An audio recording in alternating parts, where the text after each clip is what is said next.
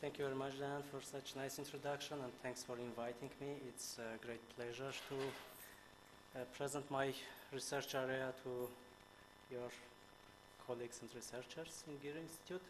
So today I am going to concentrate on uh, work we have done during mainly an urban environmental project, uh, which was uh, funded by EPA in Ireland, and the goal was to adapt and calibrate land use model Moland for Greater Dublin region.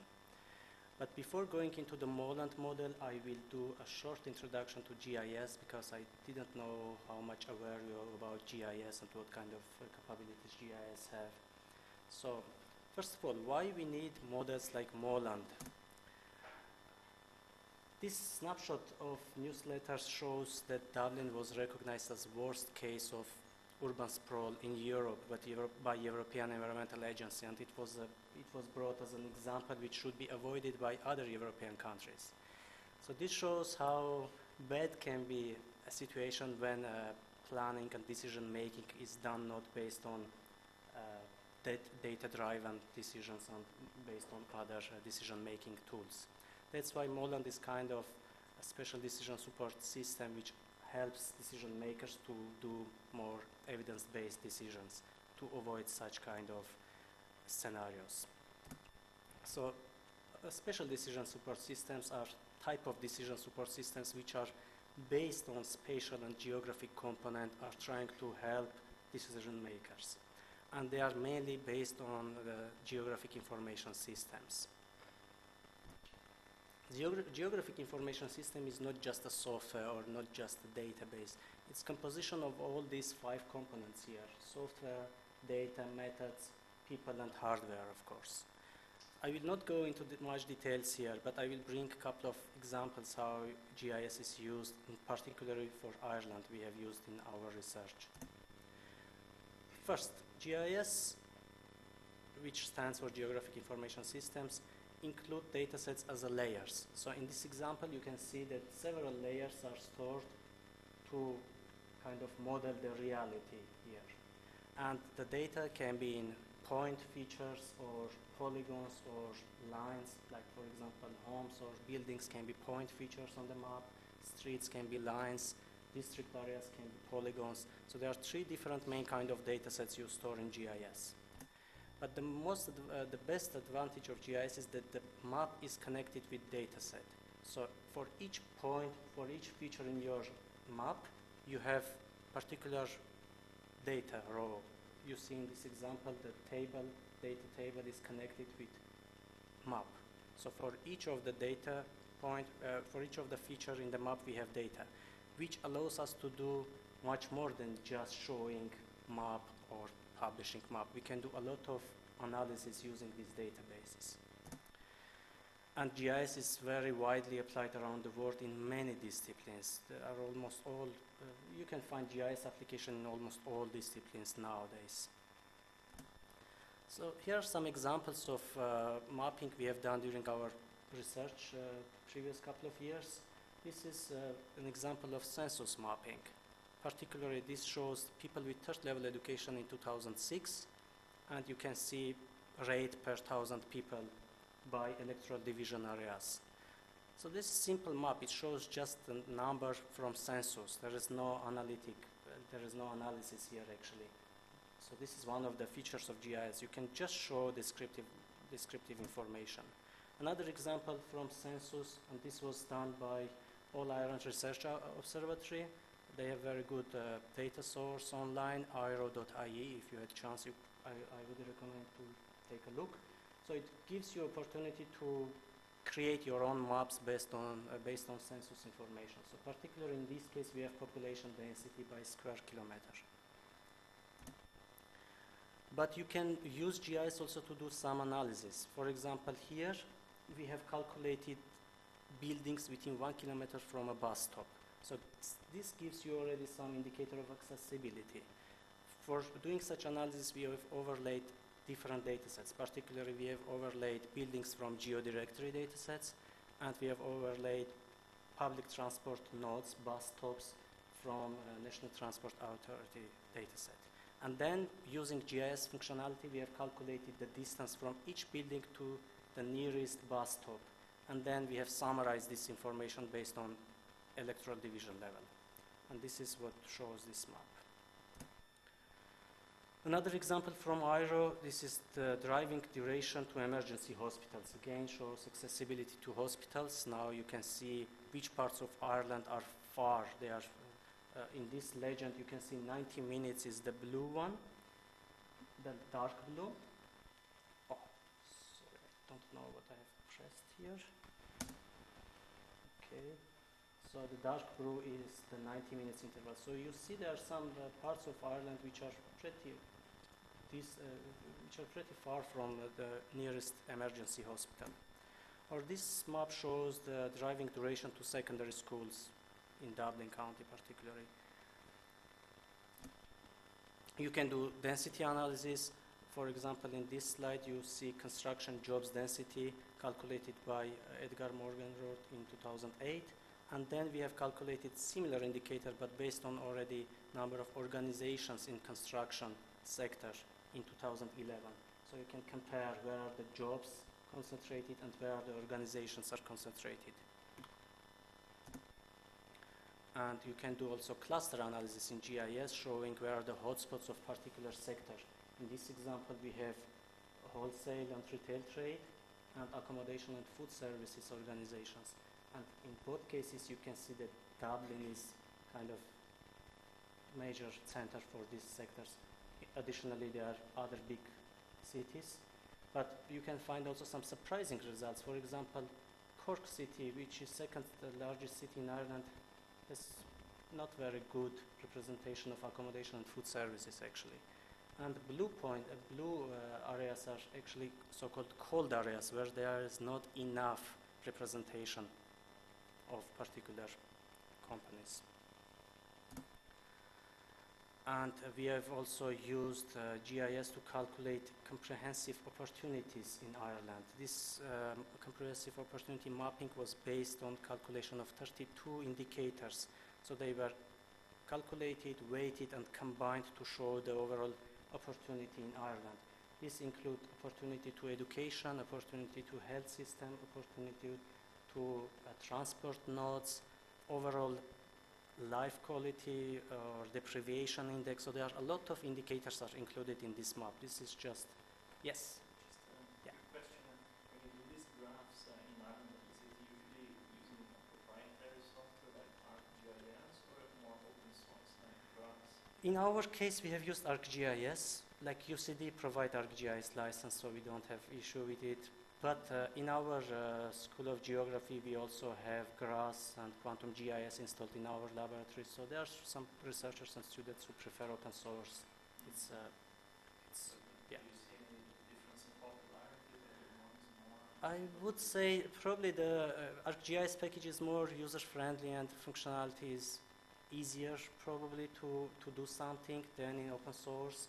But from other viewpoint, if you don't have enough funding to buy license for ArcGIS, you may focus, you may do your work on open source because there are very good packages now which have a lot of even better functionality in some instances than ArcGIS.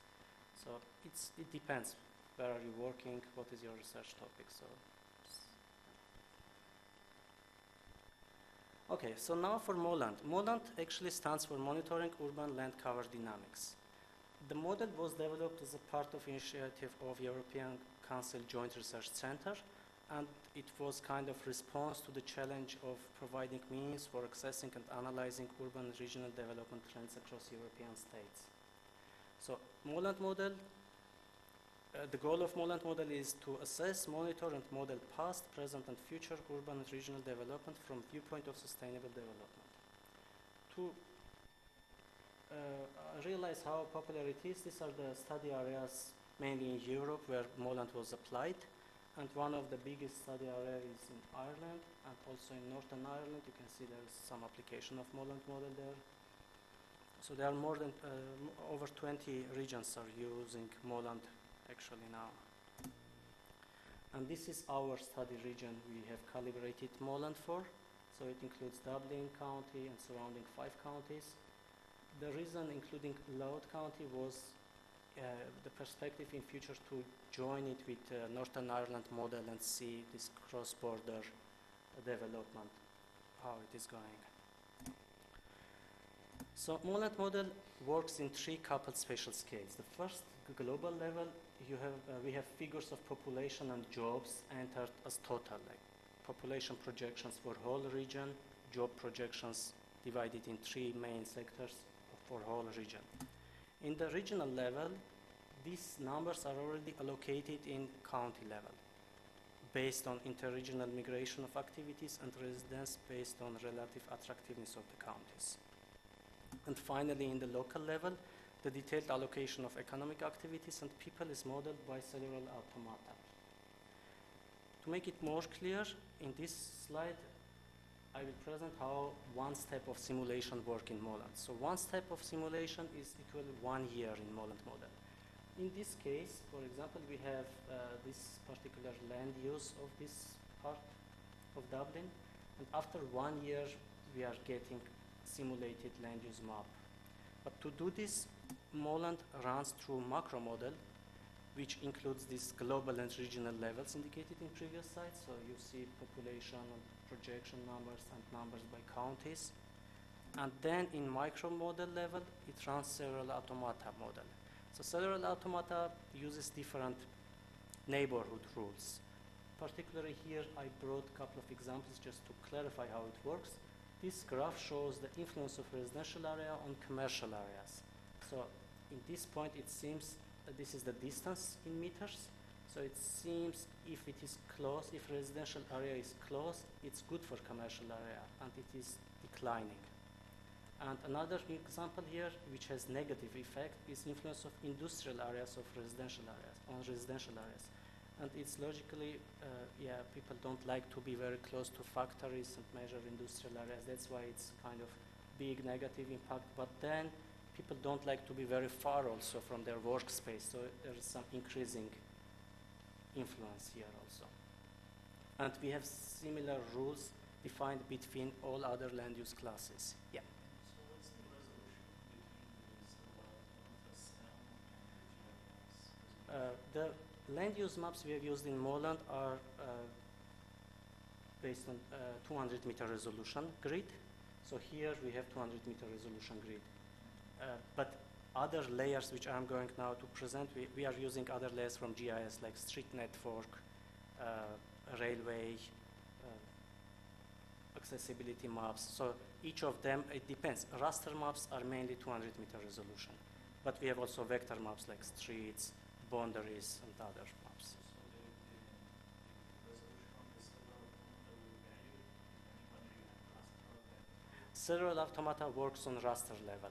So it's cell, yeah, it's, it works on cell level. That's why rasters are the base of cellular automata. But you can overlay raster with other datasets from GIS, like vector maps. Resolution can be different. Like we have used 200 meter resolution, which was kind of the best in our case, but it can be different. In other regions, they, people use 500 meter or 100 meter, depending what is the scale of the region, because it can be very slow if you are using very detailed cells.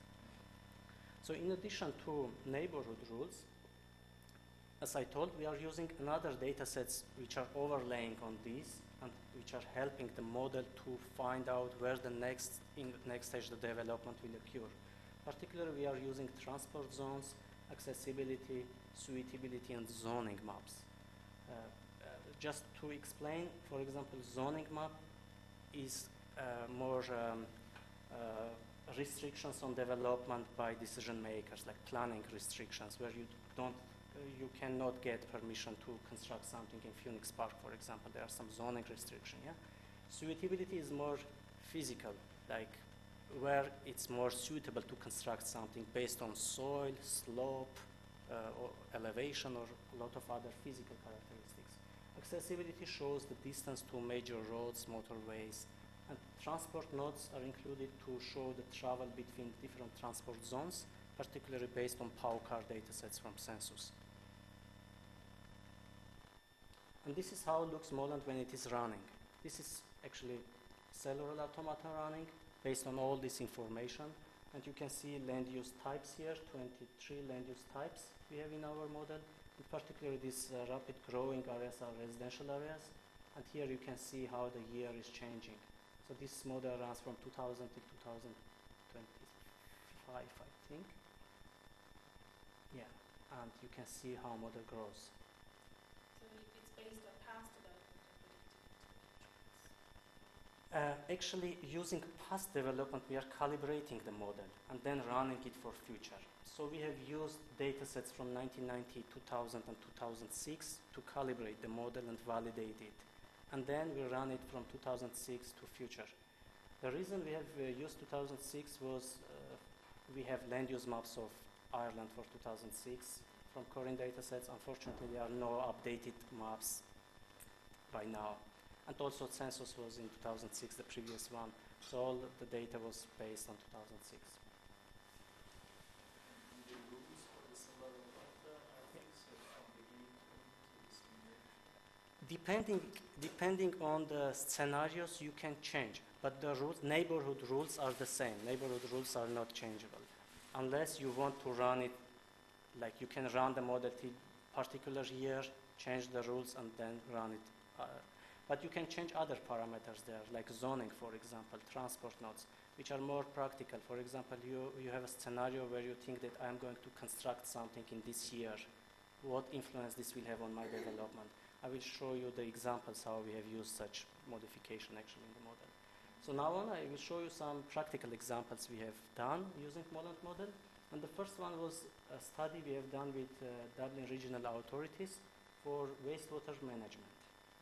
So the uh, Dublin regional authorities provided us their map of wastewater treatment capacity in Greater Dublin region.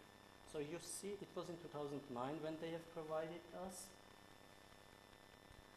So this shows how it looks, how it looked in 2009. And then they have some plans to upgrade their treatment plants in 2020. So by color actually here you see the capacity, how much it will increase or decrease or something. Yeah? So you can see that most of the areas are increasing in capacity, which is logical. If you think population is mainly increasing in this area, so capacity should increase. Yeah? So the question was that if this uh, particular plan is good, if it is enough to increase, or if it is necessary to increase so much, maybe there is no need. So they asked us to run Moland model for three different population scenario. So they gave us this medium growth scenario, which was based on CSO population projection in the next 20 years. And then they have asked us to run also two other scenarios, which is one like 15% less than medium scenario and one 15% more than medium scenario, and see how it will influence on development and particularly on their plans. And this is the resulting maps we have got. This is just showing the development actually. This is not land use map, this is just showing the development. So green areas are areas which were existing already in 2006. Blue areas are areas which are developed during this 20 year of simulation. So you can see in these three different scenarios, we have three different kind of development and most of development of course occur, occur in high growth scenario. Yeah? Then we overlaid these uh, land use maps with uh, catchment boundary areas. So here you can see uh, 2006 land use map. These areas, these red areas are residential areas, and this red boundary here is the catchment boundary. So then we have overlaid this with our simulation map. This is already according to scenario one, how land use map will look in 2026.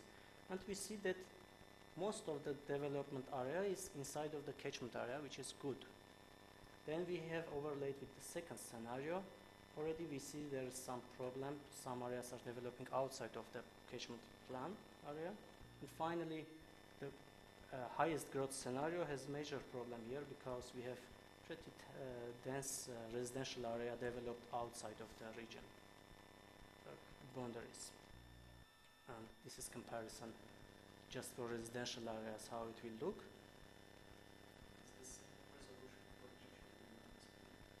For each of what, sorry? And each of the simulation has the same resolution? Yes, 200 meter is standard, it's fixed. We don't change it, yeah. So, uh, this is again from same simulation another region in Donabate catchment area in Fingal. So 2006.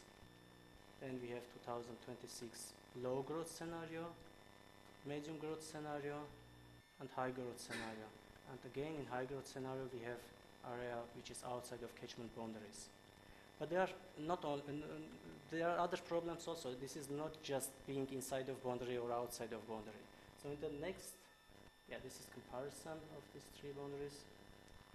And here we have also calculated how much residential area was increased in these particular catchment areas and how much they are planning to increase the catchment capacity. For example, in Donabate, you see this is the residential area in, in blue, it is in 2006. So residential area in Donabate catchment uh, actually is going to increase about four times. And when we are comparing with catchment plant, we see that in Donabate they are going to increase more than six times the capacity plan. Yeah? Uh, which may be fine, maybe they are doing more than they need, but the more problematic is Wicklow catchment area. We see that they have about three times increase in 2026 in residential areas, but they are not going to upgrade their capacity in Wicklow. So this is kind of raising some questions for them if this is necessary or not. Yeah. Yeah. P, is uh, person equivalent. This is kind of um, a unit how they calculate the capacity of waste uh, um treatment. But person equivalent is not the same as uh, one person. It's they have a lot. They have quite complicated formula how they are calculating this person equivalent. So it's a little bit strange unit, but this is what they gave us. So another example is uh, Metro North scenario. So this was done before all this uh, collapse and this whole Transport 21 initiative was uh, rejected because of this financial crisis. But this study was done before the decision was made. Actually, uh, we know according to Transport 21, uh, the plan was to provide seven light rail and two metro infrastructures by two, 2016. But also Department of Transport published a report in 2010 when they have indicated that it is expected that as a result of current policies, congestion and transport emissions are likely to increase and that economic competitiveness and quality of life may decline. So even though they are going to improve network, but it is estimated that quality of life may decline. And our research was pointed just particularly on transport, uh, on uh, Metro North, to see what is the benefit to have Metro North. Is there any uh, influence of Metro North and necessity? So Moland model was used to simulate two scenarios, one with development of Metro North and one without development of Metro North, from 2006 to 2026. So business as usual scenario was just continuation of current patterns without any development, which is now actually happening. We are not going to see major development there in next, at least in next years, yeah. But uh, scenario two was more optimistic that Metro North will be actually developed by 2016. And uh, let's see what our indicators will show. So this map shows how Metro North will actually pass. So we see from the Dublin city center it goes north, and these are transport zones used in Moland model actually numbered. So there are several transport nodes which are uh, transport um, uh, sectors, uh, zones which are actually intersected by metro. And after we did Moland simulation, like you had, uh, you have seen in previous example, we have calculated uh, several indicators, and these are some of the uh, main indicators. So it shows the total numbers of trips in whole Greater Dublin region by pri- private transport will be about 0.5% less, and by public transport it will be about 2% more if Metro North is working. But just remind you that Metro North is not passing through whole Greater Dublin region, it's passing just part of it, yeah? So then we have calculated indicator just for this part where it is intersecting, and it shows already significant, more significant results. So it will be 4% less by private transport and about 20% more trips by public transport. So this shows that actually Metro North would provide modal shift. It would have effect on modal shift, increasing public transport usage and decreasing private transport usage. Another example of uh, Moland model application was the study we have done recently with uh, collaboration again, with Dublin regional authorities for regi- regional planning. First, I will introduce you some of the simplest scenarios in regional planning, kind of dispersed development versus compact city. So the next slide will show you obvious difference. So this is the dispersed development where there are no restrictions, people developing their houses uh, without any much restriction. And compact development scenario is restricting development in metropolitan area of Dublin city. So this is kind of extreme, two extreme cases. We are not going to, this was just to show how these extremes will look. But more realistically, Dublin regional authorities asked us to run four different scenarios for uh, updating Dublin regional planning guideline, which was done recently. So there were four scenarios. Each of, uh, I will show you in the next slides. So first one was called continued trend. So it was business as usual scenario actually. We have continuation of the current dispersed, dispersed settlement patterns. You see the suitability map. It shows how much the area is suitable and mostly you see they are suitable except Wicklow Mountains and others. Uh, it was decided not to include any special green belt or any other zoning restrictions to show the current trends of development. So only the red areas are restricted for development by law and other areas can be used. And finally, it was uh, just a couple of uh, transport network updates introduced in 2012 and 2020. And this shows how, yeah, it, you see the year is changing. This shows how this business as usual scenario is running at Moland, in Moland. So again, it was done from 2006 to 2026.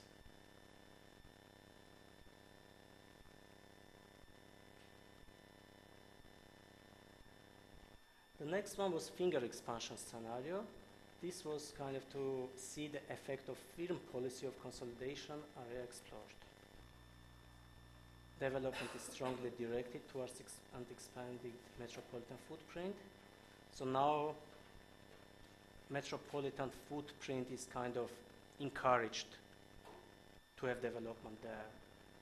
And there was strict green belts to discourage excessive development in rural areas and link protected areas. So this uh, green, uh, sorry, these um, red polygons are showing restricted areas, which are actually introduced to join uh, green areas, like you see Phoenix Park is joined with rural areas and other natural areas here, and to uh, prevent joining of other urban areas here.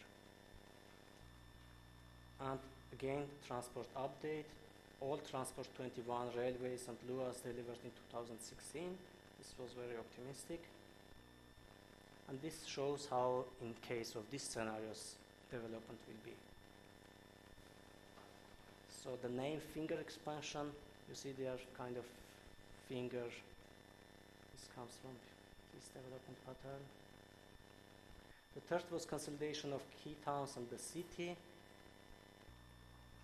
Growth was focused within existing metropolitan footprint, but also in some key towns in the hinterland. So you can see these key towns also encouraged to have some development. Zoning was also introduced as a strict zoning, even more strict than in previous example. And transport network updates. And this is how this case will develop. Just to understand, the zoning extends all the way up to North Oman, but the model does not go higher than the zoning shows, uh, this is the boundaries of our model, yeah? So the zoning shows till here, yeah. And similarly, it runs till here. Yeah. So all this zoning suitability, all maps are covering just our region, this Greater Dublin region. And finally, the fourth scenario was managed dispersal scenario, which was kind of more realistic and which was actually used in regional planning guidelines, which were published recently. So this was development is focused again within metropolitan footprint and other development centers. green belts are introduced to prevent merging of towns. And transport network updates. You see there were uh, different kind of updates. And these were scenarios provided by the Dublin regional authorities. These are not our own scenarios. This actually they were thinking that these are the possibilities, which one we should consider like the best scenario for Dublin. And this is how this scenario looks when model runs.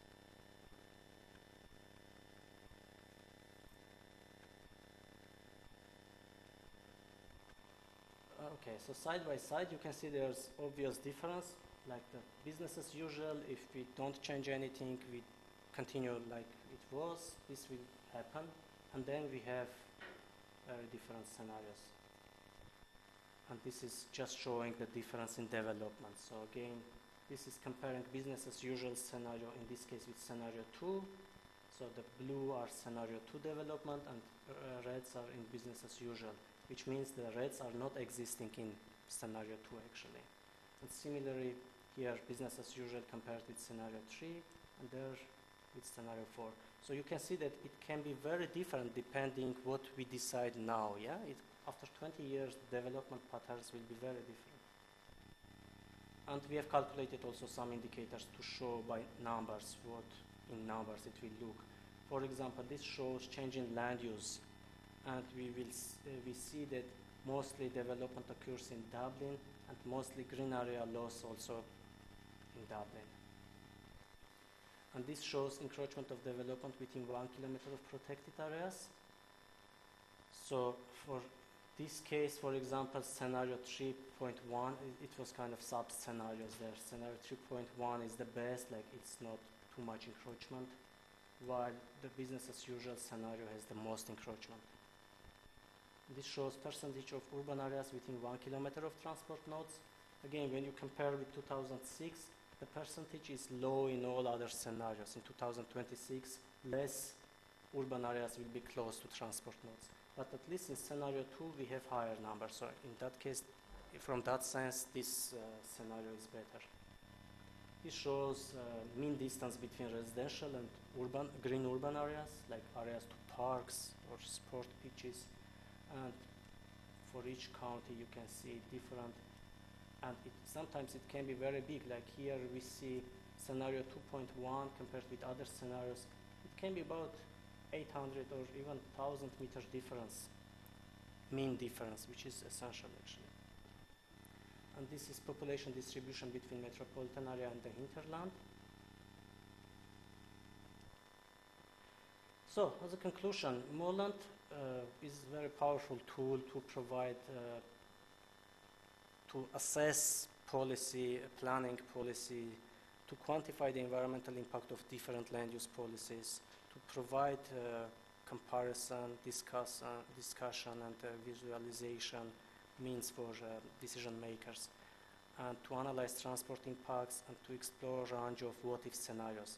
But most important to indicate here that this is not kind of prediction of future. This is kind of simulation of one of the possibilities in future. So the uh, important thing here is to generate the discussions that you see if we do this, it may happen like this. If we do this, it may happen like this. And this is amazing when you are showing these results to decision makers and seeing the discussion between them because each of them have their own perspective, have their own specialization, and they are, like you have seen, one indicator is good for one scenario, another indicator is good, another scenario, and this is raising a lot of questions and discussions, which is leading to better decisions. So this is the overall goal of models like Moland. I think I will finish on this and just to let you know also uh, that uh, School of Geography have uh, this uh, free GIS clinic opened recently, which provides some research and consulting um, for our researchers in UCD. So if you have any GIS related questions, you can make an appointment and come over. And now, thank you. If you have any questions, I will be happy to